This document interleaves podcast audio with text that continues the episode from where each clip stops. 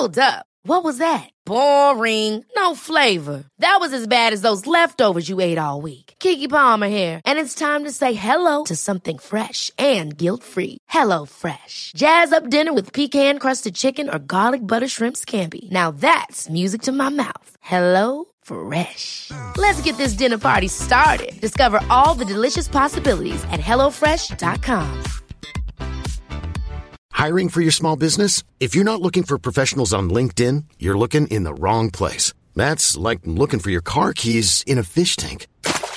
LinkedIn helps you hire professionals you can't find anywhere else, even those who aren't actively searching for a new job but might be open to the perfect role. In a given month, over 70% of LinkedIn users don't even visit other leading job sites. So start looking in the right place. With LinkedIn, you can hire professionals like a professional. Post your free job on linkedin.com slash achieve today. Då hälsar vi hjärtligt välkomna till det 24 avsnittet av Släpp sargen. Fan, det är lite slutspelstider och sånt som satt igång på sina håll nu Figge. Mm. ja, alltså nu är det ju faktiskt igång. Vi... Eh...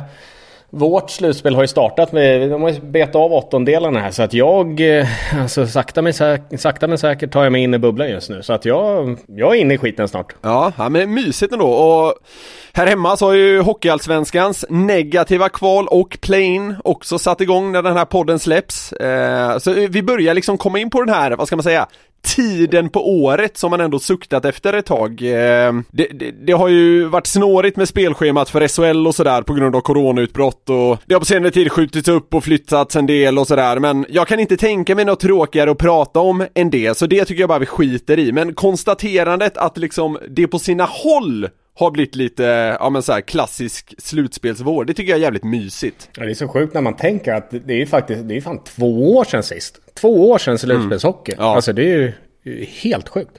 Såg du Mello i helgen eller? Det, det känns som att du, du, du, skulle kunna ha en liten förkärlek för det. Nej, men alltså, Mello, det är lite så här junioraktigt för mig. Det är, de orutinerade kollar på Mello. Jag är ju en Eurovision-fantast i så fall. Alltså, ja, oh, det är så det Jajamän, alltså jag kollade på Eurovision långt innan Eurovision blev coolt. Eh, om det nu är coolt. Eh. Där kan vi börja! har det konstaterats att det är coolt? ja, men Eurovision har jag alltid suttit med bänkad. Mello tycker jag har blivit alldeles för mycket barn, alldeles för mycket lall. Jag tycker ja. att eh, Eurovision tycker jag är kul. Mello, nej, inte min, eh, min kopp te just nu. Krusar det din horisont vem det är Sverige så att säga skickar? Nej, alltså jag, jag eh, i och med att jag inte är en del av Mellon, då får jag heller inte gnälla på vem man skickar. Så att jag eh, tar det jag får liksom in till Eurovision. Okej. Okay. Men med de viktiga lärdomarna i bagaget tycker jag bara vi kickar igång veckans avsnitt.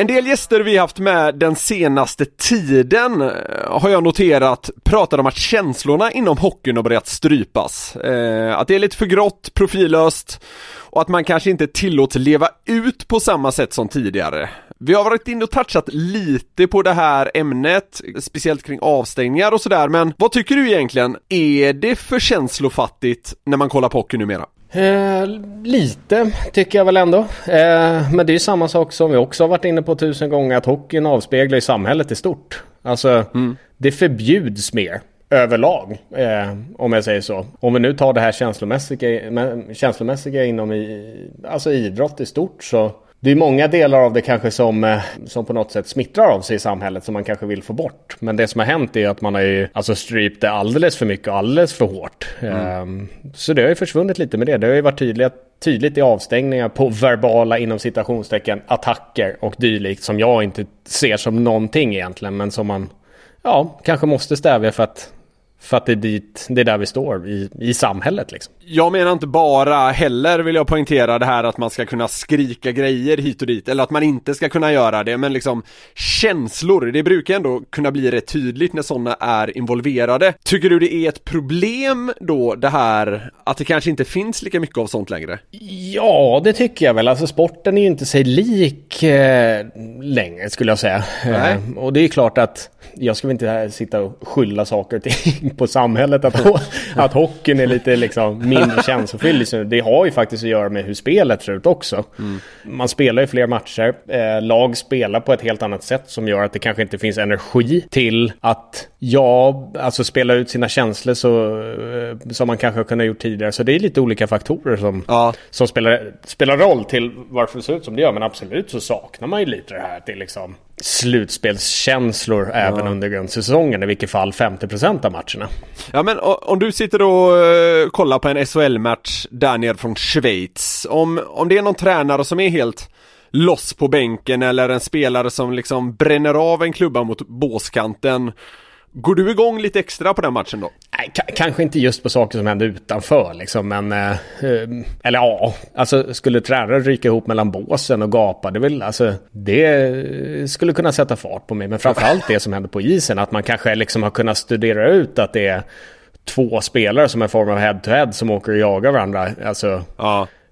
I varenda byte, då lever jag mig in lite mer som tittare i vilket fall, att man ser att det är någonting utöver det vanliga liksom. Det, det gör ju. Det har ju varit en del snackisar ändå som man väl kan i alla fall placera under det här ämnet under säsongen. Nu senast var det Oskarshamns Lance Boma som ska ha skrikit 'fuck you' till en linjeman. Domarna har ju liksom direktiv att följa, så det här är naturligtvis inget mot dem. Men vad tycker du gränsen ska gå i en perfekt värld för vad som tillåts? Det där är sjukt svårt att sätta en... Ja. Alltså självklara saker som rasistiska påhopp eller dylikt. Det, där har man en ganska fet gräns om man säger så. Ja, ja, ja. Men jag vill ändå kunna behålla saker som... Eh, alltså jag tycker inte att en svordom behöver vara hela världen. Jag tycker, jag har ju varit inne på det tidigare, jag har inget problem eller jag ska säga att jag snarare gillar om en domare och en spelare kan ryka ihop på varandra med ganska hårda ja. ord och ganska liksom eh, med en bestämdhet sådär. Det, jag har inget problem med det. Jag tycker snarare att det är skönare än det här med att man ska akta sig hela tiden för vad man säger eller vad man gör för någonting. Mm. Så att sätta liksom någon form av limit eller något sånt där, det, det, det, blir ganska svårt. Det finns väl redan, sen är väl diskussionen i så fall om den ska flyttas liksom. Nej men exakt. Ehm, men jag tror också att det, ja men som sagt som jag sa innan, att det är mycket i spelet. Det är liksom, ta de här snackpåsarna som har kunnat spela innan, sådana här typiska retstickor eller svin eller vad man ska kalla dem. De försvinner ju mer och mer. Ja. Och det är också för att det liksom inte riktigt finns plats för det. Det finns inte plats eller tid att hålla på att spendera tid och en, framförallt energi på sånt nu när hockeyn går så jävla fort och det är så mycket annat att tänka på. Så ja, nej, det är väl eh, lite ett par anledningar till varf varför det ser ut som det gör tror jag. Eh, du har ju flytande kontakt med en del SHL-spelare. Eh, alltså Snackar man någonting kring det här? Är, är det en diskussion bland spelarna? Upplever du det? Ja, men lite pratar man väl om. Eh, det är väl framförallt om du kollar med lite äldre spelare som kanske har varit med eh, på tiden då det såg lite mer annorlunda ut. Men jag tror inte att man reflekterar mm. så mycket över det. Det är väl samma sak där. Att man försöker lägga, även utanför, att man försöker lägga energi på saker som, som gäller just här och nu. Liksom. Sen kan man ju så, såklart eh, fundera på hur, hur det såg ut tidigare. Liksom. Och det var ju roligare och det var ju hetare. Liksom. Men eh, så här, jättemycket kan jag inte säga. Speciellt inte när man är mitt i slutspelsserier till exempel. Då har man ganska mycket fokus på själva sporten och försöka vinna. Alltså, om jag får slänga in min åsikt här. Då tycker jag väl att så här ett fuck you till domaren kan man verkligen leva utan. Men att det viktiga är att den liksom genuina glöden att vilja vinna, mm. att det är den man måste värna om. Förstår du vad jag menar? Mm, absolut, jag håller med dig. Så om man blir liksom vansinnig över ett mål i röven, att man då liksom bränner av en klubba mot en stolpe eller vad det nu än är. Alltså, det är inte riktat mot någon, men det handlar om att man så jävla gärna vill vinna och man glöder för den skiten. Det tycker jag man ska kunna liksom vad ska man säga, se mellan fingrarna eh, om. Och sen förstår jag naturligtvis, domarna har ju sina direktiv, och återigen, det här är inget mot dem. Men liksom de här onödiga jävla grejerna, ett fuck you från båset eller vad det nu är, alltså, mm. det, det känns bara så jävla onödigt. Men det man verkligen vill ha in är ju att Alltså matcherna ska liksom koka! Det är ju det som är gött! Nej, jag, jag håller med dig. Det var väl någon, eh, någon spelare, SDOL här, som eh, blev anmäld var det var när han hade skrikit könsord, men endast liksom i sin egenhet på bänken ja. till sig själv till ett fel. Exakt. Alltså, där har man ju gått fel väg när man stryper ut sådana där saker tycker jag. Eh, Precis. Jättekonstigt och jag hade haft svårt att acceptera det faktiskt. Men där är väl också, där tror jag problemet ligger i regel verket, mm. att det är kanske det man får se över då, för jag menar det, det finns väl säkert någon nolltolerans eller vad man nu vill kalla det och, och de, den känns väl lite sisådär för eh, spontana känsloyttringar och sånt. Mm. Alltså fan, kom igen. Ja, nej men där tycker jag att man har skjutit sig själv lite i foten faktiskt när man har valt att lägga så mycket energi på det. Det finns väl andra saker man skulle kunna se över inom hockeyn än, äh, än just det liksom. Det, känsloyttringar mot sig själv. Det är lite dumt. Ja men vi får se. Slutspelet närmar ju sig i alla fall. Det är ett par omgångar kvar i eh, SHL. Men eh, man får la kolla på andra håll. Kanske neråt Schweiz och se eh, om det blir något glöd i era matcher. Ja det tror jag.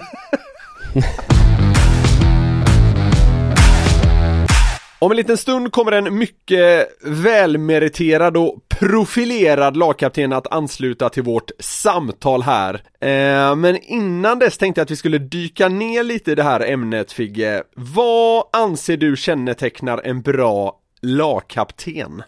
Oh, eh, intressant. Man kan ju vara bra på ganska många olika sätt. Och dålig. Men, mm. men för mig har det alltid varit eh, alltså, någon som är genuin först och främst. Alltså någon med påklistrad fasad. Eh, hade jag haft väldigt svårt för. Mm. Eh, det här när det blir lite genomskinligt att man försöker vara någonting man inte är.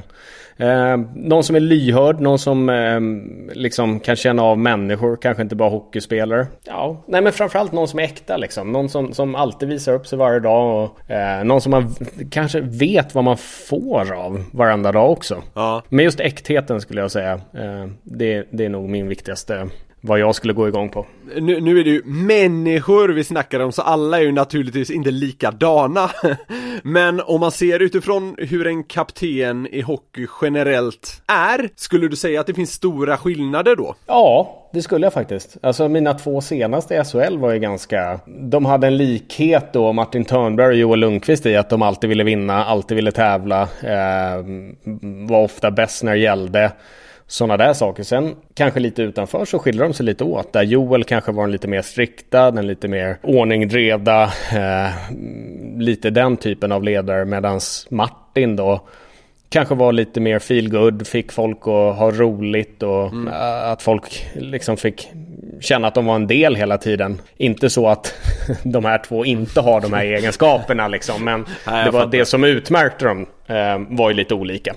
Eh, hur märks annars liksom kaptenskapet av inom gruppen mer än att man kanske får snacka lite mer med domarna, surra lite extra med tränarna eller att man i första hand kanske den som ställer sig upp och ryter till i omklädningsrummet. Ja men alltså någonstans vet man ju på något sätt att kaptenen har sista ordet ja. Eh, på något sätt. Det ska ju vara eh, en sten för andra spelare att kunna luta sig mot lite också. Så, så tycker jag att, eh, att man kan känna, det behöver inte alltid vara stjärnglans eller något sånt där, men, men, men man känner att det är liksom, ja, den viktigaste kuggen på något sätt. Hur viktigt är det att en kapten är en framträdande spelare, tycker du? Eh, jag tycker att han ska, det ska inte vara någon som är in och ut ur laget. Det, alltså det ska ja, ju nej. vara någon som är om... nej men det ska ju vara någon som är ombytt, någon som, eh, jag tycker, jag tycker någonstans att det är ganska viktigt att det är någon som som har en del istid ändå och som är med när det tajtar till i matcherna när man kanske går ner på folk och eh, liksom mm. sådär just för att, för att det är viktigt att ha med sig någon liksom absolut hela vägen. Sen tycker jag inte att det behöver vara skrivet i sten. Det kan hända att en kapten kanske, ja, han, han, han bidrar på något sätt med något annat. Eh, men jag, min personliga åsikt är att det är någon som bör vara med eh, hela vägen in i alla matcher om jag säger så.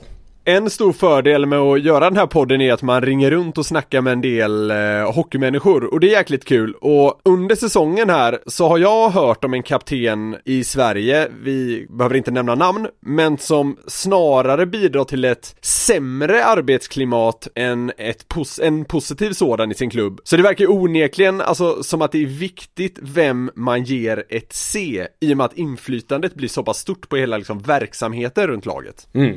Ja, fan absolut. Alltså jag, jag har ju haft lite problem med lag som man har varit i där det är endast ledarna som utser en kapten. Ja. Jag tycker det är en jäkla skillnad från när laget får ha en del i det liksom. Där man kanske röstar eller där man, ja det kan vara vad fan som helst. Alltså där man på något sätt gör en undersökning om vem spelarna har till och sådär mm, liksom. Mm. Jag tror att det, det ger ju en större trovärdighet inom gruppen. De här gångerna när ledarna har valt sin spelare, de kan ju inte sett oftast den här hela bilden av den här spelaren och framförallt den människan. Så ja, jag har lite svårt eh, för just gång, de gångerna. Och nu vet jag inte om just den här kaptenen hur det har varit om omröstning eller om det är ledarna som har valt det liksom.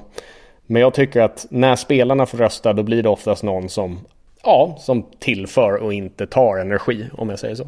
Det är alltså om det är spelartruppen som ja, inom citationstecken väljer kapten så blir det väl då per automatik också någon som i alla fall den snittmässiga spelaren har en jävla respekt för. Och det kan ju också vara en fördel. Ja men exakt. För så behöver det ju inte nödvändigtvis bli om det är tränarnas gullegris om man ska överdriva lite. Nej, nej, nej exakt. Därför tycker jag att det är viktigt hela tiden inför varje säsong att, att spelarna får göra sin röst hörd också mm. så att det är ja, men någon någon som spelarna verkligen känner tillit till.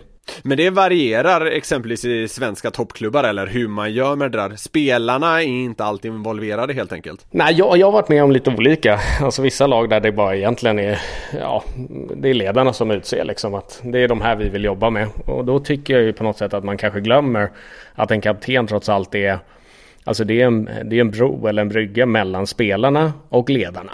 Eh, och då blir det bara, det blir enkelriktat på den bron då. Eh, om det är endast ledarna som har valt. På samma sätt som det är endast spelarna så blir det också lite konstigt. Så att det, jag tycker att alla som ska, eh, ska liksom spela i den klubben eller den föreningen eller det laget borde ju ha någonting att säga till om tycker jag. Om man har ett A då, alltså assisterande kapten, är det så enkelt som att man ska vara någon form av 50% variant av kaptenen då? Eller hur, hur ser det ut inom gruppen? Någon sån här risig Thailands kopia bara som ja, bara flyter precis. runt där.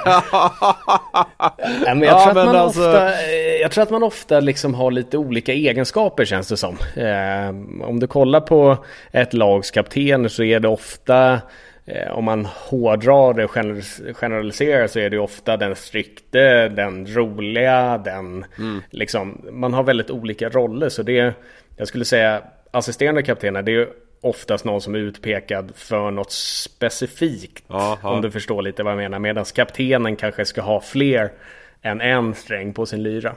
Men fortfarande, det är, det är alltså man hör ju på ordet, man är assisterande kapten. Du är ju där för kaptenen också. Eh, mm. Och ofta är det ju så att man är som i ett kaptenslag liksom. Eh, Just det. Du är, det är liksom inte alltid en kapten och assisterande utan det är kaptenerna. Ja. Så att eh, ofta är man ju en klunga. Du har ju själv varit kapten den här säsongen, vilket väl var lite nytt för dig? Mm. Hur var det? Jag var väl kanske inte helt bekväm med det, det får jag erkänna. Och det var ju även så att eh, när jag fick äran att vara assisterande kapten inför säsongen så var ju det också lite nytt. Och jag var ju lite osäker på mig själv men jag ringde runt bland annat till vår eminenta gäst idag eh, och frågade lite vad som förväntas av en och vad man kan tänka på och sådär. Men i det stora taget så blir man utsedd för den man är redan så att man ska inte ändra så mycket. Eh, men just att bära set sådär, det tyckte jag var ytterligare en nivå. Det var, även fast man vet att liksom, du kan inte ändra, du måste som jag sa innan så för mig det jag ser som den viktigaste egenskapen hos en kapten är ju äktheten och det genuina. Ja. Och då måste jag ju ge mig själv det också. Att det är ju, jag är ju den jag är. Men någonstans så tänkte man kanske lite hela tiden på det också. Att ja, nu har det steppats upp lite. Nu ska du vara kapten. Nu ska du leda det här gänget. Och det, man försökte skjuta bort tankarna och verkligen vara sig själv hela tiden. Men det kom och naggade lite och jag kände väl att jag kanske inte var helt bekväm med det eller helt redo. Eh, eller bara väldigt orutinerad. Så att eh, det var nytt och mm, jäkligt kul ska jag säga också. Eh, ska ju sägas. Men, men lite, lite läskigt, det var det. Men du upplevde ändå att det var, vad ska man säga, en nivå till på något, det var något som adderades. Ja men det tyckte jag. Jag tyckte att man... Eh, det var, det, dels är det sådana här små saker som gör att du blir påmind. Just att du har, bett, alltså du har lättare för att prata med domaren. Du måste vara med när det tas beslut på isen. Eh, du är den absolut första som tränare vänder sig till eh, när det ska kommuniceras någonting inom, inom spelarna. Och, Ja. Så ja, nej, men det höjdes ju lite, absolut, det gjorde det. Blev du vald av spelarna eller av tränarna? Av tränarna.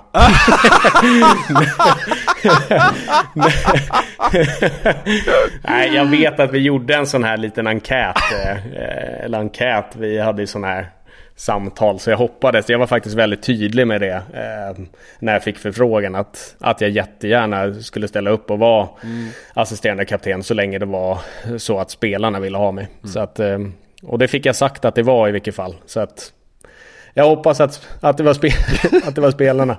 Ja, det är bra.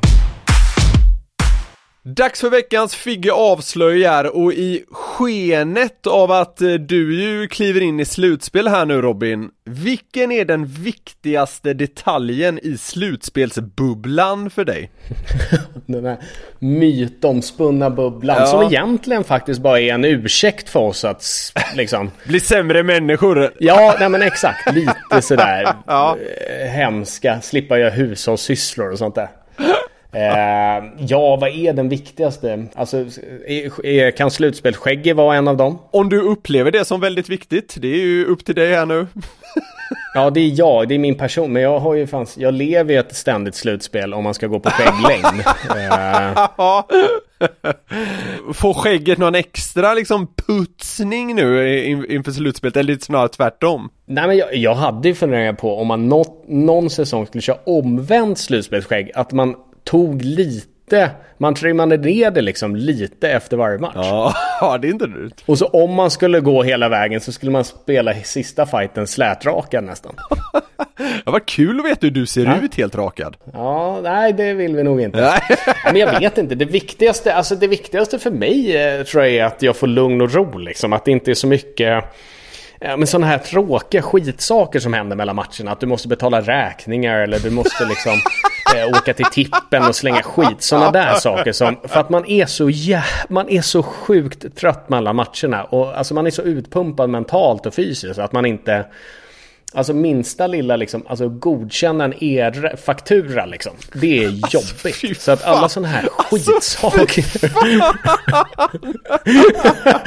nu är det vuxendagis alltså. Nu är det tur att det bara är hockeyintresserade människor som lyssnar på den här podden som på något märkligt sätt ändå kan svälja det. Hade du, hade du släppt ut det där till gemene man liksom? ja, jag vet fan, jag kanske, jag kanske inte säger jag jag låter ju hemskt. Nej vad jag skulle fan nog inte vadå? men det. Det är någon månad om året, du, du kan väl få vara lite gnällig då? Jag tycker det är kanon. Ja, nej men skit. Nej, men då säger jag alla sådana här jävla struntsaker som eh, eh, småplotter. Det, det vill jag ta bort i min bubbla. Men du, är alla liksom e-fakturor signerade nu då inför slutspelet? eller, eller, eller ser vi liksom, kommer schweiziska kronofogden vara var det i hack i helgen om en månad? Nej, jag, jag brukar ha sånt där. Ordning och reda. Det lärde faktiskt Thomas Sten mig. Jaha. Som jag hade som juniorcoach under Frölunda-tiden. Att han lärde mig att alla såna här Alla saker som du verkligen inte tycker om. Som är jobbiga för dig just nu. Ja. Städa av dem innan du kommer till träningen. Ja. Och det har jag faktiskt tagit med mig hela livet. Eh, jag kan till och med tänka på det när jag äter någonting. Om jag får en tallrik och så ser jag då att det är saker jag inte gillar. Då äter jag alltid dem först. Då äcklar jag först. Ja, ja. ja det är viktiga grejer Thomas Sten lärde dig och det, det, menar jag typ också. Ja, nej det var en fantastisk tränare by the way. Men det... är Ja, annars... eh, Nej men jag har, jag har, jag har fixat alla sådana här tråkiga saker så jag är redo att gå in i bubblan. Ja, det, det låter fan kanon. Nu, eh, nu tycker jag vi välkomnar vår eh, eminenta gäst. En poddduo som ett par gånger fått höra att man lite för ofta halkar in på Frölunda kommer ändå kosta sig på att slå fast att vi nu har att göra med kaptenernas kapten. Hela fyra SM-guld, tre VM-titlar och den här 39-åringen är nu dessutom inne på sin tolfte säsong med ett C på bröstet i klubben han gjort över tusen matcher för. Nästan avskydd av många, gränslöst älskad i 031-land och det är få inom SHL som väcker fler och starkare känslor. Varmt välkommen till podden, mannen som tydligen är sämst i familjen men ändå sägs bestämma allt inom svensk hockey. Joel Lundqvist. Man tackar, vilken presentation. Hur är läget? Ja men det är bra. Uh, man är ju förväntansfull här för att spela lite hockey igen. Ja, du för, förstår jag. Det här spelas alltså in dagen före du återgår till spel får man väl säga. Alltså var det bara jag som trodde att han skulle säga att han var förväntansfull till podden? Det, jag hade en liten förhoppning också men så blev det inte. Ja men det är självklart, jag har ju varit nervös hela helgen här så att eh, nu är vi igång. Känns bra. Om vi ska börja med lite allvar då. Frölunda går mot andra raka säsongen utanför topp 6. Vad händer i Göteborg? Ja, eh, det är klart att vi här och nu är väldigt besvikna på det vi har presterat framförallt under 2021. Eh, vi har ingen slutsummering än utan det, det är några matcher kvar och eh, det finns saker som, som kan bli betydligt bättre helt klart. Men vi, vi summerar efter säsongen och vi kan ju fortfarande göra något riktigt bra här eh, framåt. Så att, eh, det är det vi siktar på. Eh, vi har lite kaptenstema kan man säga i eh, veckans podd här och det, det, vet ju de flesta att du är. Vilka skulle du säga är de liksom viktigaste rollerna som ingår i ditt kaptenskap? Ja, men det viktiga är väl att man är sig själv. Eh, du får en roll som eh, tränare och omgivning kanske tycker du ska ha, men att eh, man står för den man är. Man är, man är rak, ärlig, tydlig, eh, men sig själv som person. Det tror jag är viktigt om du ska bli trovärdig och eh, ha gruppen med dig. så att det är väl det är väl mina nycklar tycker jag. Vilka, vilka roller, om man säger så, ingår i att vara kapten? Vad ska förväntas av det rent konkret? Eh, nej, men det är väl just dialogen, spelare, tränare, eh, kunna zooma ut, lyssna av gruppen lite, hur den mår. Eh, det är ju båda vägar, dels från spelarnas håll, kunna kommunicera på ett bra sätt till tränare, men även från tränarens roll kunna lyssna av en kapten och, och höra, få lite indikationer på hur gruppen mår och, och, så vidare. Så att man är väl lite av en, ett, ett bollplank i, i, båda ändar tycker jag. Det är väl, eh, tycker jag, den stora rollen som kapten. Hur är Joel att spela med Figge? Eh, tänker vi spelarmässigt nu eller kaptensmässigt? Nej, såga på nu, du får välja fritt. Eh, nej, men hockeyspelaren vet vi, den enda kan är att teka.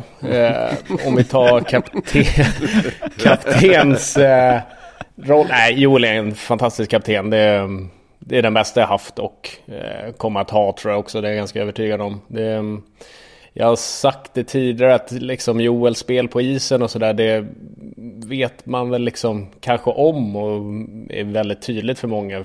För mig handlade det mer kanske om Joels personlighet och då var det mycket annat eh, som spelade in. Det var liksom eh, Joel är väldigt lyhörd och han är väldigt liksom eh, Han ser när det kanske när det inte stämmer någonstans och, och inte feg för att ta tag i det och eh, lyssna till spelare. Eh, han lyssnar säkerligen till tränare också men det vet jag ingenting om. Men eh, det är just det och sen, sen kunde jag imponeras av mycket annat och det är sådana här saker. Sättet man för sig utanför liksom. Man klär sig stiligt, man är ren och snygg, man uppför sig eh, på ett snyggt sätt. Och det, alltså jag tror att det, eh, det är kanske Frölunda som har hjälpt Joel med det eh, och visat det, eller så kanske det är åt andra hållet, jag vet inte. Men eh, sådana här saker som att så vara en familjefar med tre ungar och ändå lyckas komma till hallen Eh, och det är ordning och reda och man liksom ser stil ut och man uppträder jäkligt professionellt utanför. Det var, det var någonting som, som sitter fortfarande hos mig som jag inte riktigt förstår hur man kan palla med liksom. Behövde han ofta ryta till mot dig eller när ni lirade ihop? Eh, det hände nog att vi kunde gå lite småclinch, men inte mer än någon annan tror jag. Det, Jolle kanske kommer ihåg. Nej men det var... Eh, Figge var ju härlig på det sättet. Det var ju mycket känslor utanpå också. Och så visste man ju när luvtröjan var på liksom. Luvan var över, över eh, i, djupt överdragen. Då, då, då, tog man några steg tillbaka. Då lät man eh, han eh, smyga omkring i sin bubbla där. För att då, då var han som en liten argt bi som surrar omkring där i lokalerna. så att, uh... Det är så sjukt. Det är du och Rogge som har fattat. Det, det, det, är ni som liksom har sett det där med huvan och fastnat för det. Men det, jag kan köpa det lite. De dagarna när, har, huv, när jag... Har du kvar den fortfarande? Ja, jag kör huva hela tiden. Ja, och jag gör det lite barnsligt demonstrativt också. Speciellt mot tränare så att de ska veta att det inte är på bra humör också. Ja, du får ju lite av ett tunnelseende där. Det är svårt att få kontakt ja. med någon annan än ra precis rakt fram. Så det är en bra strategi där. När du inte vill bli störd. Ja, det kan vara läge att låta vara. Ja, lite så. Uh, Figge, du utstrålar ändå lite så här klassisk joggingbyxor och myströja kille. Vad fan säger du för något? Ja, men och det, det känns ju spontant som något du Joel stilmässigt kan tycka är lite tramsigt för en vuxen man. Nej, men det, jag tror det handlar mycket, Figge uttrycker sig själv och kan gå, gå en eh, trasig t-shirt och trivas i det. Men jag tog ju på mig en luvtröja bara för Figges skull då, för fall om vi skulle ha lite tema. Men, ja, men vänta, så sitter killen och säger sådär, han ja. som hade en personal dresser för några år sedan som liksom klädde upp honom. Ja men berätta nu, stå vem du är. Nej, men lugn. Ja, du hade ju någon sån här hemsida Va? Som man bara klickade in, så här gammal är jag, där, vad ska jag ha på mig? Och så fick du det hemskickat. Ja, jo, jo, men det har ju med det bekväma att man hoppar lite emellanåt. Det bor ju på, ute på en ö så att vi, vi har inte så mycket klädaffärer där. Det är ju så. så att det är lite 2021 över hela. Ja, det var, var bra att du kunde reda ut det.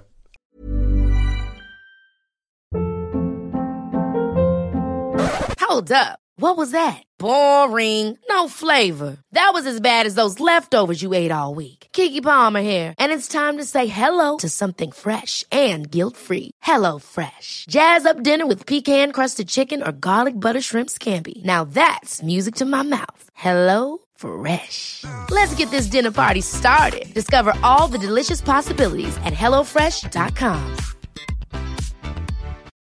Millions of people have lost weight with personalized plans from Noom, like Evan, who can't stand salads and still lost 50 pounds. Salads, generally, for most people, are the easy button, right? For me, that wasn't an option. I never really was a salad guy. That's just not who I am. But Noom worked for me. Get your personalized plan today at Noom.com. Real Noom user compensated to provide their story. In four weeks, the typical Noom user can expect to lose one to two pounds per week. Individual results may vary. Men eh, ni har ju spelat mot varandra också. Eh, hur var det att möta varandra på isen? Figge, om du får eh, börja där. Eh, jag kommer inte ihåg, men det vart inte så, eh, så många matcher mot varandra. Eh, men det var nog inget speciellt. Jag kommer ihåg att jag körde över honom på någon tekning någon gång. Nej. Bara la mig på honom. Han blev som ett litet barn.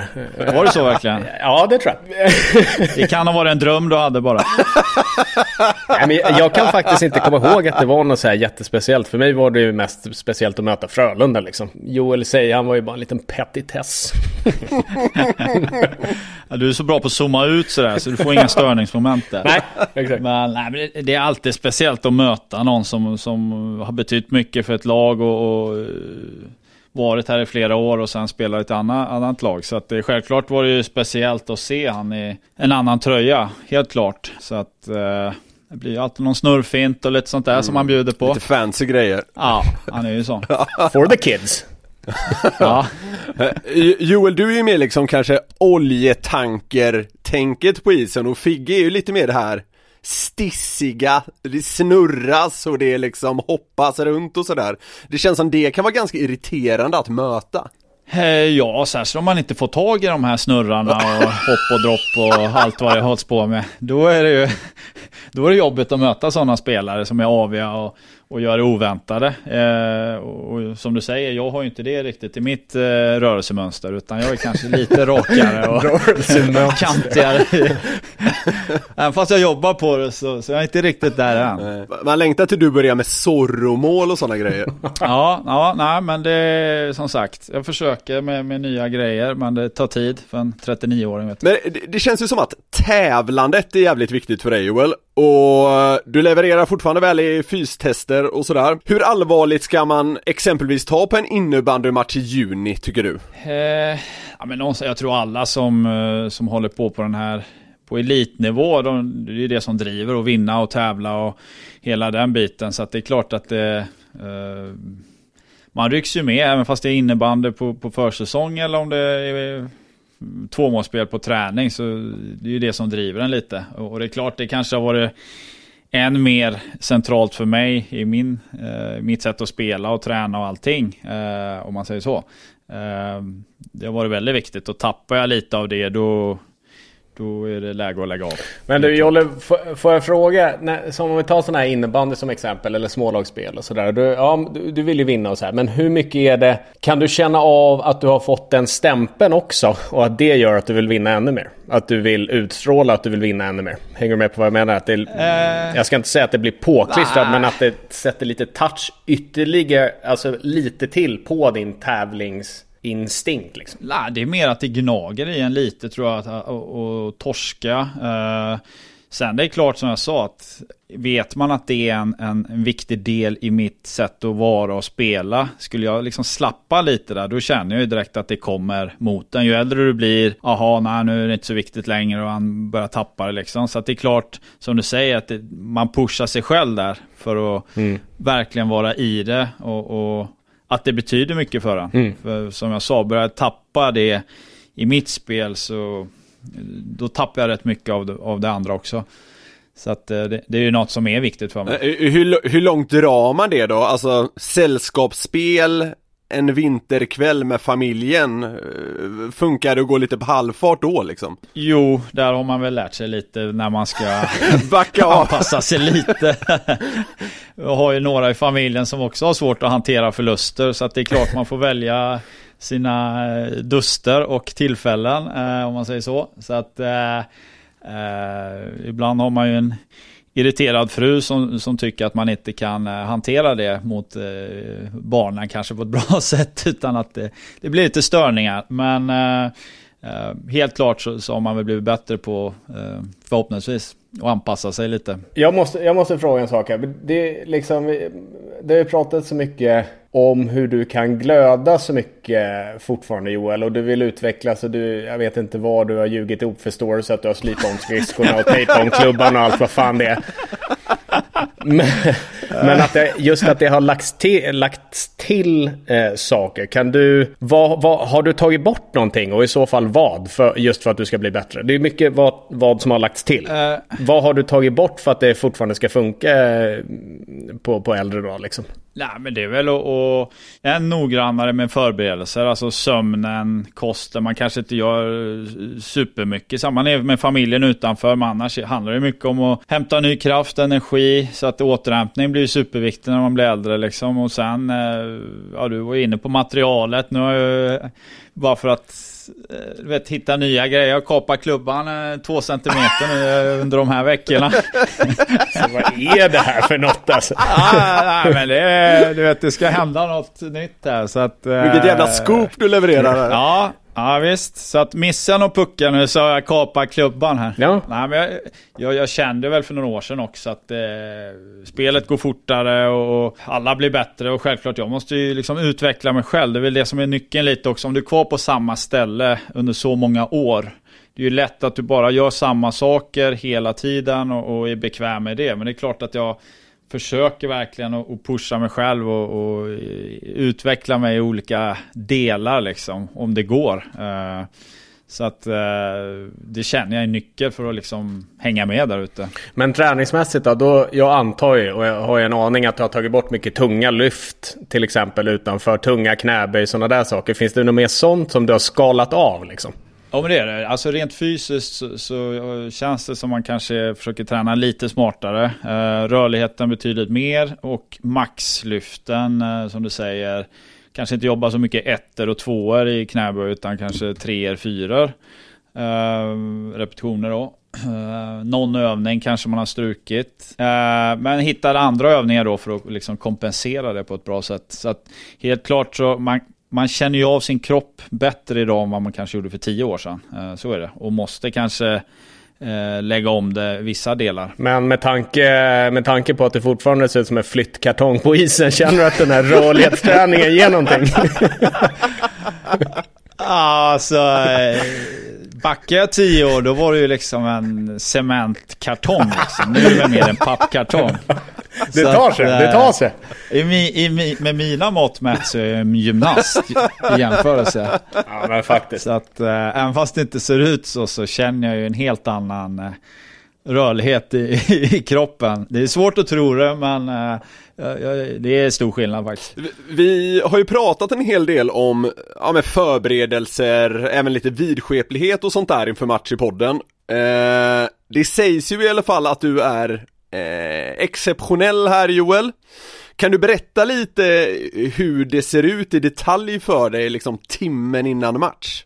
Det har väl förändrats lite under resans gång kan jag säga. Uh, när jag var yngre var man mer påkopplad och, och, intensiv i sina förberedelser. Ju äldre man har blivit, ju lugnare kanske man har blivit och behövt lugnas och försöka hitta ett mer lugn innan matcherna. Så att där försöker jag bara ta det lugnt, uh, sitta och ta en kaffe och verkligen bara uh, komma ner lite i varv och, och liksom hitta ett bra mindset där. Och sen blir det mer, eh, har man ju sina tid, klockslag där, där man börjar värma upp och gör samma saker självklart som, som alla gör i stort sett för att få sina matchrutiner i, igång då.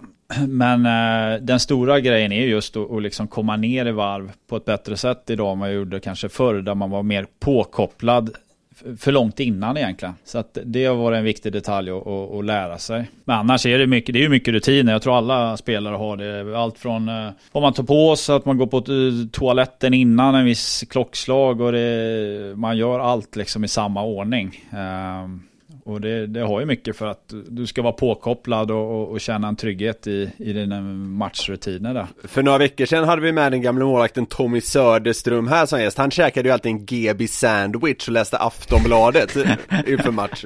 Du har, du har inget sånt måste som sticker ut? Uh, nej, det sticker inte ut så. Uh, är det hemmamatch uh, och eh, vardagsmatch så brukar jag liksom ta en kaffe och så är det Seinfeld på, på tvn där. Då brukar jag sitta och kolla den kvart, 20 minuter och få garva lite och bara slappna av. Det, okay.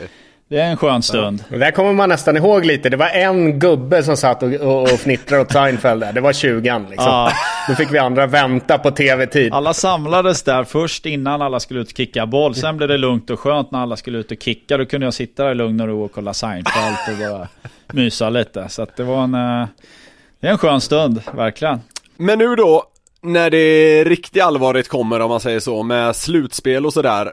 Vad händer inom dig då? För då tas väl ändå allt upp ett steg? Ja men det är klart, det, det, det krävs mycket både fysiskt och eh, psykiskt eh, Självklart eh, Tuffa matcher, det är intensivt både på och utanför så att eh, Nyckeln blir ju i, i slutspel att kunna verkligen eh, koppla ur sig den där bubblan och, och, och hämta ny kraft, ny energi och tänka på annat. För att eh, även där när man var yngre gick man ju på helspänn där i matcher och sådär. Och det tar väldigt mycket kraft och energi. Så att just att hitta den här balansen att när det är match är det match, men däremellan måste du liksom koppla av, hitta ny energi, tänka på annat och verkligen ladda om. Så att eh, det är också en lärogrej. Det, det kan vara svårt för yngre spelare att, att hitta rätt balans inledning på karriären. Det kommer jag själv ihåg. Så det, det, är något man lär sig lite hur, hur man hanterar de här tuffa slutspelsserierna.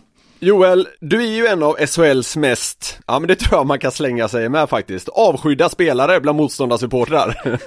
Samtidigt då, alltså superrespekterad och gränslöst älskad av väldigt många. Alltså hur är den här, vad ska man säga, känslomixen att ha riktad mot sig? Det är hockey, det ska vara känslor. Eh, vore konstigt annars. Och det är klart man har en, en spelstil som ligger på gränsen och, och skapar eh, irritation både högt och lågt. Så att det är klart man har känt av det under årens lopp här med olika ramsor och liknande. så att, men jag tycker det, det, ska beröra, det ska vara känslor och, och, det är kul eh, när, när det blir lite sån stämning kring matcherna. Så det är klart, det är något man, man saknar verkligen nu eh, under den här säsongen. Vart känner du dig mest eh, hatad någonstans? Uh, nej, det är väl ganska jämnt höll jag på att säga. Men, eh, of, ofta är det, det kommer ju ofta från slutspelsserier. Det kan vara där det är mycket tuffa matcher. Det blir intensivt både bland fans och, och spelare. Så det är ju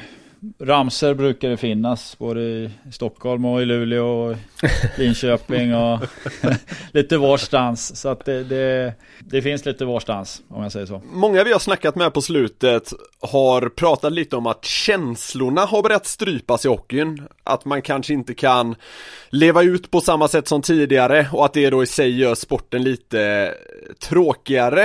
Eh, vi har själva berört det lite, men hur ser du på eh, det här? Eh, nej, men det är klart, det har blivit ett lite tajtare klimat alltså på isen och, och hårdare bedömning, bedömningar av olika slag eh, som domarna vill hålla. Och, och, det är klart att man ska inte göra någon form av övertramp eller sådär. Men som jag sa innan här att känslor är väldigt viktigt för sporten och, och eh, det blir tråkigt om det är för slätstruket och, och det engagerar för lite. Så att eh, just den spelförståelsen tycker jag är viktig eh, bland domare och, och, och särskilja när någon får ett känsloutbrott och, och hantera det på ett bra sätt kontra eh, liksom, övertramp mot domare eller liknande. Så att hockey ska engagera, det ska vara mycket känslor. Så att eh, det ska inte försvinna, det tycker jag absolut inte. Men upplever du att det är liksom bra som det är idag eller hade man velat se, se eh, att känslorna trappades upp lite mer liksom i omgång 32? Alltså som spelare nu, jag tycker ändå det har varit eh, heta matcher eh, nu på sluttampen här och, och det engagerar och det är klart det, det, sista pushen blir ju mycket från publiken tror jag också att den fattas men jag tycker ändå man känner av stämningen på matcherna och, och det fysiska och hela den biten. Eh, sen som jag sa, det, det handlar inte om att göra övertramp eller men som sagt känslor ska finnas där och det det, det, är svårt att säga om, om det är för lite eller för mycket. Det, det är lite svårt tycker jag. Ja, men jag håller med dig. Det, alltså, det har varit ganska mycket känslor den här säsongen tycker jag. Jag är ganska imponerad över spelarna faktiskt att det har kunnat kräma fram så mycket liksom, och det har varit åtta pers på läktaren. Jag tycker att det kom lite mer med tiden faktiskt. Alltså när man startade säsongen utan publik så tyckte jag att man själv kände sig ganska slät också. Man hade svårt att bli lite sådär extra förbannad, extra tjurig, hitta någon motståndare att störa sig på. Jag tycker att det blev mer av en vanesak och man hittade tillbaka till det mer. Alltså, det tog säkert en 10-15 omgångar kände jag innan man var tillbaka i det liksom den mentala aggressiviteten. Ja, nej, men jag håller med. Man vänjer sig fort liksom med, med, med det nya. Men det är klart att det var, det var några matcher inledningsvis där det, jag tror alla lite funderar hur kommer nivån bli? Eh, både i spelet, aggressiviteten och, och känslomässigt och som sagt. Men eh, jag tycker ändå som du säger att det har vuxit sig in under säsongen här på ett på ett bra sätt ändå. Fan, om man får, nu, om man får drömma sig bort lite. Jag satt och tänkte på det häromdagen. Vad tror du Jolle? Om Eh, nu då när man har spelat eh, ja, under ett års tid utan publik. Om du skulle kliva in, in för ett fullsatt Skandinavien nu, skulle du bli nervös igen då? ah, det är ju lite tjuren Ferdinand över det hela där kanske då. Uh, nej men det är klart, det, det, kommer bli en omställning, helt klart. Jag tror fan att det kommer bli det alltså. Just den här uh, adrenalinpåslaget och, och liksom mm. nervositeten. Det är klart att du har känt av det i matcher sådär, men det blir ju något helt annat i en fullsatt hall, det är tryck uh, mm. och hela den biten. Det är klart man man har nästan glömt bort hur det känns. Man kan se lite gamla bilder ibland på, på någon gammal match. Åh herregud, var det så det såg ut liksom? Och det här energin som fanns verkligen på läktare och på plan sådär. Så att det, det kommer bli en liten omställning, det tror jag, när det väl går tillbaka. Fan, kittlar lite i kistan när man tänker på det alltså. Ja, ja men absolut. Vi har ju snackat lite om det här Figge, att eh, innan har man kanske tagit liksom fullsatt en lördag lite för givet. Att det har varit liksom mm. li, lite vardag. Men eh, framöver känns det kanske som att man kommer kunna ja, men lära sig uppskatta fulla hockeyhallar på ett lite nytt sätt igen. Ja men det, det, det tror jag absolut. Alltså speciellt i starten. Jag tror att man, alltså du kommer ju vara ganska eh, liksom eh, behaglig med att spela en tisdag i någon arena som ja. kanske inte tar så mycket folk. Men att ja, du men ändå kommer liksom hitta taggen i det. Någonting som man kanske tyckte var pesten innan kommer man ändå uppskatta på ett annat sätt nu, det tror jag. Det är mycket man har tagit för givet kanske tidigare innan allt det här eh, bröt ut. Så att eh, verkligen att uppskatta sådana saker och, och, det är en viktig del i det vi håller på med. Så att, eh, det tror jag absolut man kommer känna en tacksamhet för sen när det väl släpper på här. En fråga som ju måste ställas kring dig den här säsongen Joel. Du har varit avstängd i 10 matcher i ja, två olika vänder, totalt 10 matcher och det är ändå drygt 20% av serien du missat tack vare det. Uh, hur ser du på det helt enkelt? Ja det är klart att det, det känns uh, inte bra någonstans självklart. Uh, dels mot, mot laget eh, och vara borta så länge och sen för egen del och, och inte kunna spela. Och jag menar, jag vill, jag vill spela hårt, men jag vill spela schysst. Jag vill inte liksom att det ska vara några skador eller att det ska bli några rabalder på något sätt. Utan det har varit min spelstil i hela karriären och, och liksom gå hela vägen i situationer och, och, stå upp för det för sättet jag spelar på. Så det är klart att det, det, är tråkigt när det har blivit de här eh, situationerna. Och eh, det, det, är väl något man får analysera och ta lärdom av helt klart. För jag, man vill ju inte hamna här igen, så enkelt är det. Eh, men inte allt för allvarlig ton då. Bestämmer Joel Lundqvist fortfarande i svensk hockey? Eh, det känns det ju inte så. Utan eh, jag har fått eh, känna på här hur, eh, konsekvenser av saker och ting. Så att eh, vi kan väl eh, stänga den debatten helt enkelt. Dick Axelsson som myntade det där sa i vår podd för ett tag sedan att han Ja men egentligen gillar det som tusan men att han inte riktigt vet hur du känner gentemot honom vad, vad är ditt svar på det egentligen? Ja, det beror på om vi tänker före eller efter han myntade det här. Det är ju frågan. Det förändrade allt eller? Ja, nej men det, jag gillar Dick och, och jag menar vi har spelat ihop både i Frölunda och, och, i landslag. Så att eh, eh han är en fantastisk eh, lagkamrat och, och, spelare på alla sätt och vis. Och det är klart att det, det har blivit en väldig grej av det han eh, sa. Men eh, jag menar han, han har glimten i ögat och jag respekterar han väldigt som, som person och som spelare så att uh, jag tar den, det är lugnt. Hur trött är du på den där diskussionen på en skala mellan 1 till 10? Ja, det blir väl en 10 då, det tycker jag. För att, ja, jag tänkte det. Uh, särskilt med, med, efter den här säsongen så, så, finns det inte så mycket att, att säga om tycker jag, utan det, vi kan stänga den. Vem har genom åren annars varit din största nemesis på isen? Ja, det är klart, det blir ju vissa som man har eh, fightats med genom åren på olika sätt. Eh, eh, Jimmy var ju en stor val om man säger i Skellefteå där liksom i slutspelsserier och annat. Eh, uh, Händemark har man ju gått många kamper med i Malmö där liksom med tekningar och, och allt det här. Jag kommer ihåg uh, Abbott när de spelade i Luleå var samma sak. Granström uh, under många år där också. Så att det är ju många centrar också som man har liksom nött på i, uh, under många år där. Så att och det tillhör, jag menar de, de man rabblar där är ju spelare som, som spelar mycket kamp och, och, och få, intensitet sådär. Så att då blir det situationer. Av de, du, av de som spelar SHL just nu, Eh, vem känner du att du har mest eh, mentalt övertag på? mentalt? Nej, det vet jag inte om man, man känner att man har. eh, mentalt övertag utan det, det, är lite dagsform liksom hur man känner sig där ute. Man går ut och, och självklart tror på, på det man gör i saker och ting men det är inte att man känner att man har övertag någonstans, det, det kan jag inte säga. Men vadå, du kan inte ställa upp på en tekning nu liksom mot någon sån här tjomme som du har stått och nött på och bara känna att den här jäveln, han kommer jag välta omkull. 8,7 av 10 då.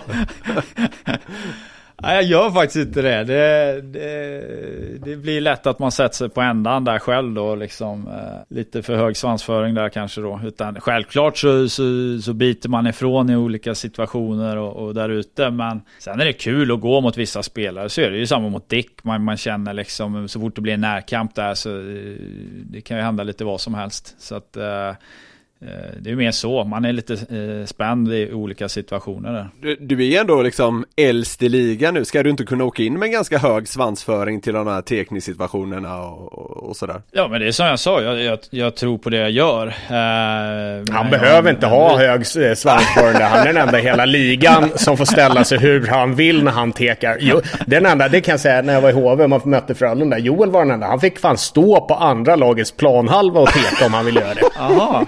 Ja, nej, men jag är lite sned höften. Det är därför jag står lite snett. Uh, nej, men det, det, är väl ingen annan som har blivit bortbytt så många gånger heller. Så att det, det går väl hand i hand där. Det finns ju en ramsa som vi var inne lite på där tidigare i vissa SHL-arenor om uh, att du är sämst i familjen Joel. Kan du berätta om något du är bättre på än Henrik? Så kan vi stänga den diskussionen också tänker jag. Jag har ju fler guldmedaljer, det är liksom inget snack. Så att uh, den, den väger ju tungt alltså. Bankböckerna ser lite olika ut. Det är inget att sticka under stol med. Men... Eh, Vadå, så mycket som du snålar in på allt i ditt liv. Då borde ju din vara i samma tjocklek som Henkes för fan. Nej, det räcker inte riktigt ändå.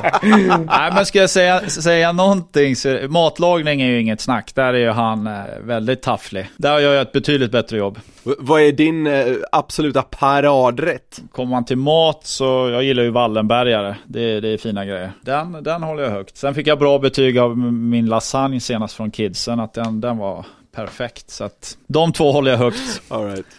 eh, om vi backar bandet 15 år. Figge berättade rätt nyligen om en incident här i podden när Tommy Salo tvingade dig Joel att ge Figge en plats på spelarbussen mot Gävle. Och det, det, där, det där är något han har hittat på. Det, det här ska då ha skett extremt det. motvilligt, menar Robin. Ska vi reda ut det där eller? Ja, vi får nästan göra det. Eh, jag, jag vet, han har, han har gastat om det där tidigare, att han hade någon form av ståplats där i bussen. Men, men ta den du först Figge så får jag kontra sen. Jag tar den kort. Vi skulle iväg, det var en av mina första matcher. Jag vet inte vart vi skulle någonstans. Men eh, vi skulle ta bussen till Landvetter då. Och det fanns ingen plats till mig. Utan liksom rutinerade äldre etablerade spelare. De satt liksom en per två säte. Och då var vi ett säte kort. Eh, så då ställde jag mig som man gör. Man rättar in sig, man tar mössan i handen, rättar in sig i ledet. Så jag stod upp på bussen. Var på Tommy Salo, ganska rutinerad slips, eh, sitter längst fram med bussen och vänder sig om och frågar vad jag håller på med. Och jag, jag alltså liksom så här, liksom, vad säger man, välfostrad junior. Jag sa liksom att nej men det är fullt på den här bussen Tommy. Så att jag, jag får stå här den här korta biten. Och då säger han, nej men fan det finns ju massa säten, gå och sätt dig. Och jag säger att nej, det, det är faktiskt fullt. Så att jag, jag står kvar, men det, det är tvärlugnt. Och då vänder sig Salo mot Joel, tittar på han och, och säger med ganska hård ton typ Joel Joel, vad fan håller du på med? Liksom ta bort din väska så att Figge kan sitta. För Joel hade nämligen ett säte till sig själv och ett säte till sin ryggsäck eller väska. Stor väska, ja. Ja, så att han, han, bara såg man den här Joel-sucken. Alltså den här... Alltså han är så, det bara nästan så att ögonen svartnade på honom. Och så skulle jag behöva gå och sätta mig där. Jag fick ju smyga fram och jag skämdes som en blöt katt. Men jag valde bara att sätta mig med ena skinkan där liksom och nästan be om ursäkt att jag fanns. Han var inte inbjudande där. Det var inte så att han liksom, fan Figge kom här, det är lugnt. Absolut nej, inte. Ja. Vad kontrar man på den där? Uh... Jag kan inte ha sett det. det. Det, känns inte. Du måste ha stått bakom mig precis där i den eh, vevan alltså. Så jävla lögnhals jag, alltså. tror, jag, jag, tror du kan ha stått där i trappen, liksom vid, vid toaletten och gömt det lite så att jag inte hade eh, Nej men det var, du, det var du. Det är du i ett nötskal där. Det är ja, liksom, det är jag. Det är jag. Ja. jag, jag, jag. Bara jag, jag, jag. Ja. ja, den är tuff. Den är tuff. När vi ändå är inne på stories, kan jag inte få dra en annan skön Joel-story som kanske kan vara min skönaste? Ja, för min del går det väldigt bra på.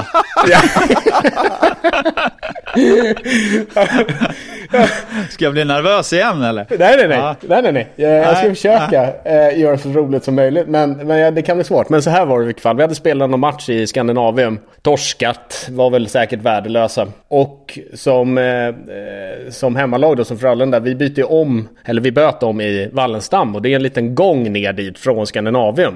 Det är väl en liten hike på 250-300 meter kanske. Men så eh, går vi av den där matchen då. Joel är redan vansinnig som det är. Och det här känner man ju. Och jag går bakom honom i, i den här gången då, smala gången. Eh, så kommer vi ner då, så först går man ner för en liten trapp och sen kommer man fram till en, eh, ja, en liksom betongyta fram sista vägen till omklädningsrummet. Och jag gick bakom han där då och lite längre fram så ser jag att det står en sån här, ja men typ en kundvagn liksom. en tom kundvagn kan man säga att det är. Ja. Och så Joel går ju framför och jag ser att han är, alltså, alltså han är på det berömda håret att tappa det helt. Så att jag stannar faktiskt upp lite för att jag vill inte vara en del av det där. Jag vet inte vad som kommer hända liksom. Avstånd. Och så ser jag till slut hur han gapar någonting väldigt högt och höjer klubban och ska svinga skiten ur den här stackars kundvagnen. Och tar en full sving. Men det var ju bara att det var en sån här vagn som sviktade. Så klubban går liksom, det blir ingen moteffekt eh, liksom mot klubban. Så Joel halkar till då, för att han har skridskoskydden på sig.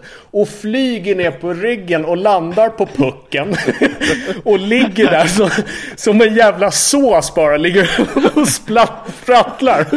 Och jag vågar inte garva så jag går baklänges, moonwalkar upp för trappan igen så att jag kan asgarva medan han ligger där och surar. Så, så här gubbigt tjurig också. Sen fick man ju liksom... Ja. ja, nej, jag minns den där. Jag har svurit många gånger åt den där kundvagnen efter det. Så att, eh, men jag har gett fan i den. Ja, men jag minns att jag till slut vågade mig fram. Då hade du kommit en liten... Då hade du väl ställt dig upp på något sätt och gått in. Och så var jag tvungen att vara låtsas-sur när jag kom in i omklädningsrummet. Allt jag ville var ju bara asgarva. Jag kommer inte ihåg om det, hur många det var som såg detta. Var det bara du eller var det halva laget? Det kommer inte jag ihåg. Det var ju bara jag. ja. Men nu är den ute. Nu är ja, det var så jävla underbart. Du landade verkligen på liksom skulderbladen. Ja, det var lite av en skalbagge det. Ja, nej, det är mycket som ska ut där ibland. Ja, det är skönt. Avslutningsvis Joel, så tror jag Figge kan ha förberett en, en liten grej. Är det så Robin eller? Ja det stämmer, ja, det har jag fan gjort. Jag ska bara titta med Nej men vi har ju tidigare här i podden kört eh, någon gång ett så här pest eller kolera upplägg. Så om jag har förstått saken rätt så ska väl du liksom dra fram en släkting till den klassiken va? Ja men exakt, en liten bortsprungen kusin. Eh, du ska bara få välja mellan två alternativ. Det behöver inte vara något jätteutdrag, men det kan hända att vi kommer behöva diskutera saken. ja. ja. Det kommer bli svårt detta, är min känsla. Inte på liv och död, men eh, ska vi köra eller? Nummer ett. Ja.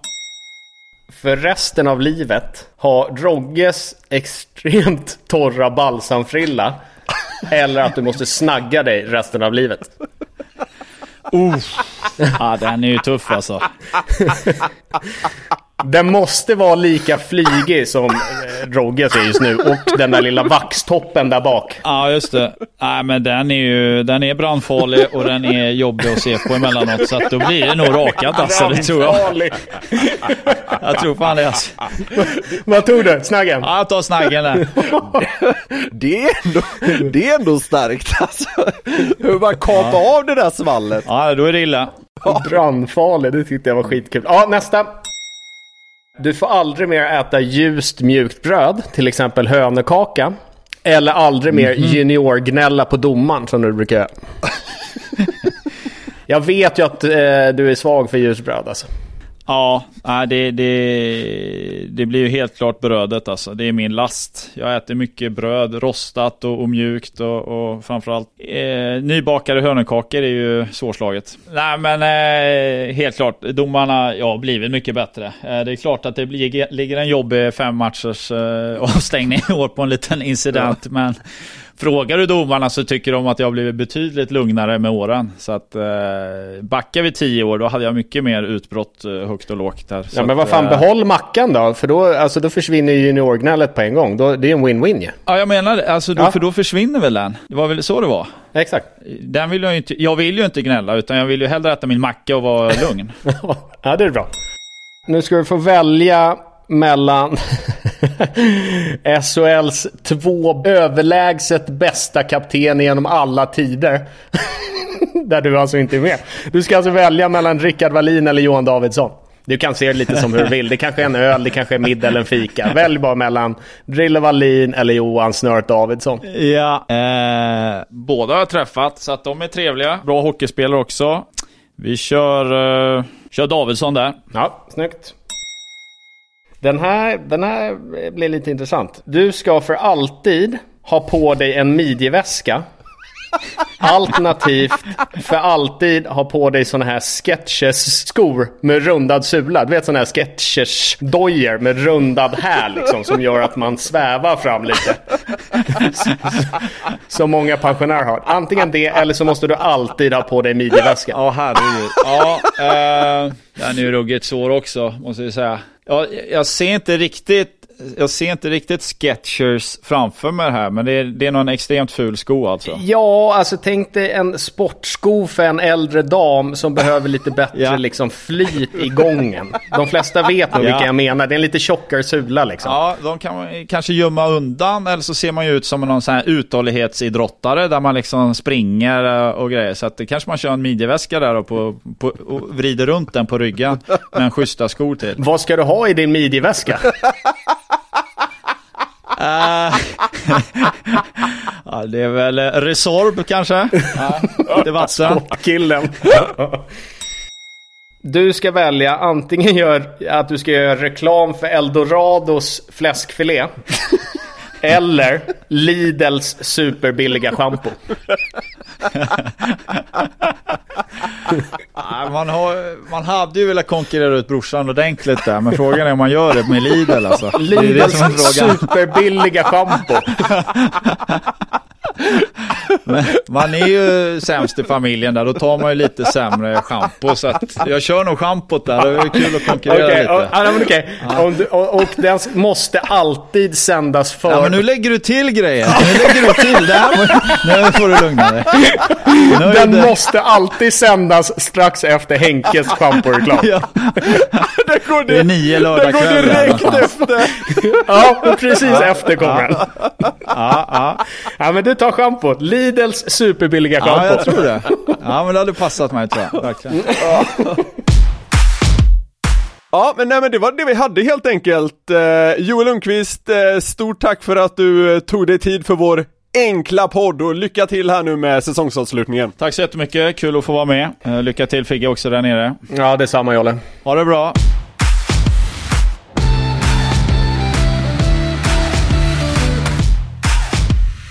Innan vi avslutar veckans avsnitt av Släpp sargen så eh, tänkte jag bara ta upp att det, det är ganska många som sen senaste veckan hört av sig med eh, lite ytterligare slanguttryck. Vi körde en sån bonanza här förra avsnittet.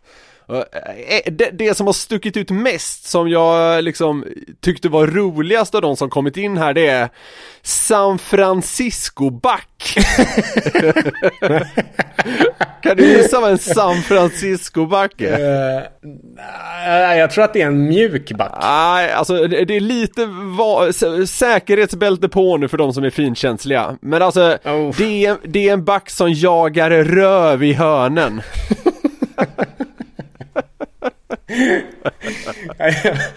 Jag hade inte hört den. Det hade jag inte gjort. Du, du, du har inte slängt den med den heller, kommer till båset bara fan den jävla San Francisco-back de har där på högerkanten.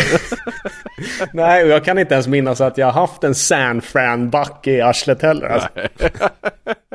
ja, men det var, det var ytterligare en liten addering till det eh, ganska populära ämnet från senast. Som vi kanske kommer återkomma till framöver, det tror jag säkert. Ni får gärna skriva till oss om eh, ni vill något. Ni gör det via Släppsargen som finns på Facebook, Instagram och Twitter.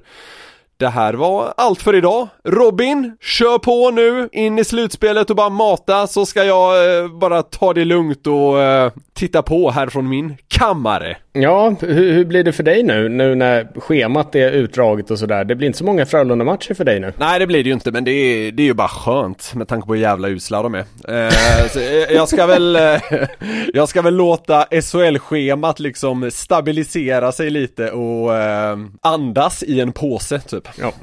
Det, det vad det. Men du, eh, lycka till med matcherna den närmsta veckan så hörs vi av igen om en vecka. Släpp sargen, öser på genom slutspelsvåren. Ha det gott till nästa gång. Fan, jag ville få in prutten. Att det var bättre att du andades i påsen än att du pruttade i påsen.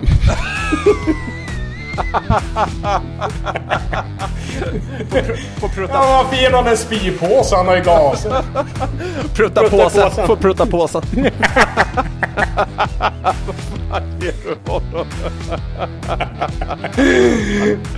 älskade, älskade torsk på Tallinn.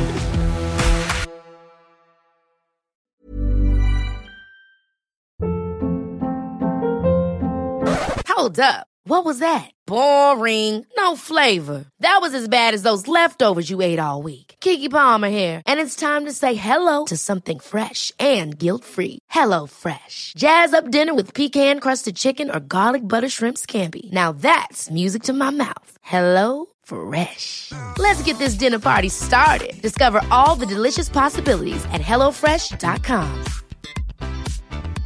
Hey, it's Paige DeSorbo from Giggly Squad. High quality fashion without the price tag. Say hello to Quince.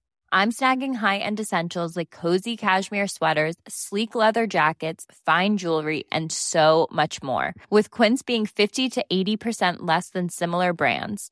And they partner with factories that prioritize safe, ethical, and responsible manufacturing. I love that. Luxury quality within reach. Go to quince.com slash style to get free shipping and 365 day returns on your next order. Quince.com slash style.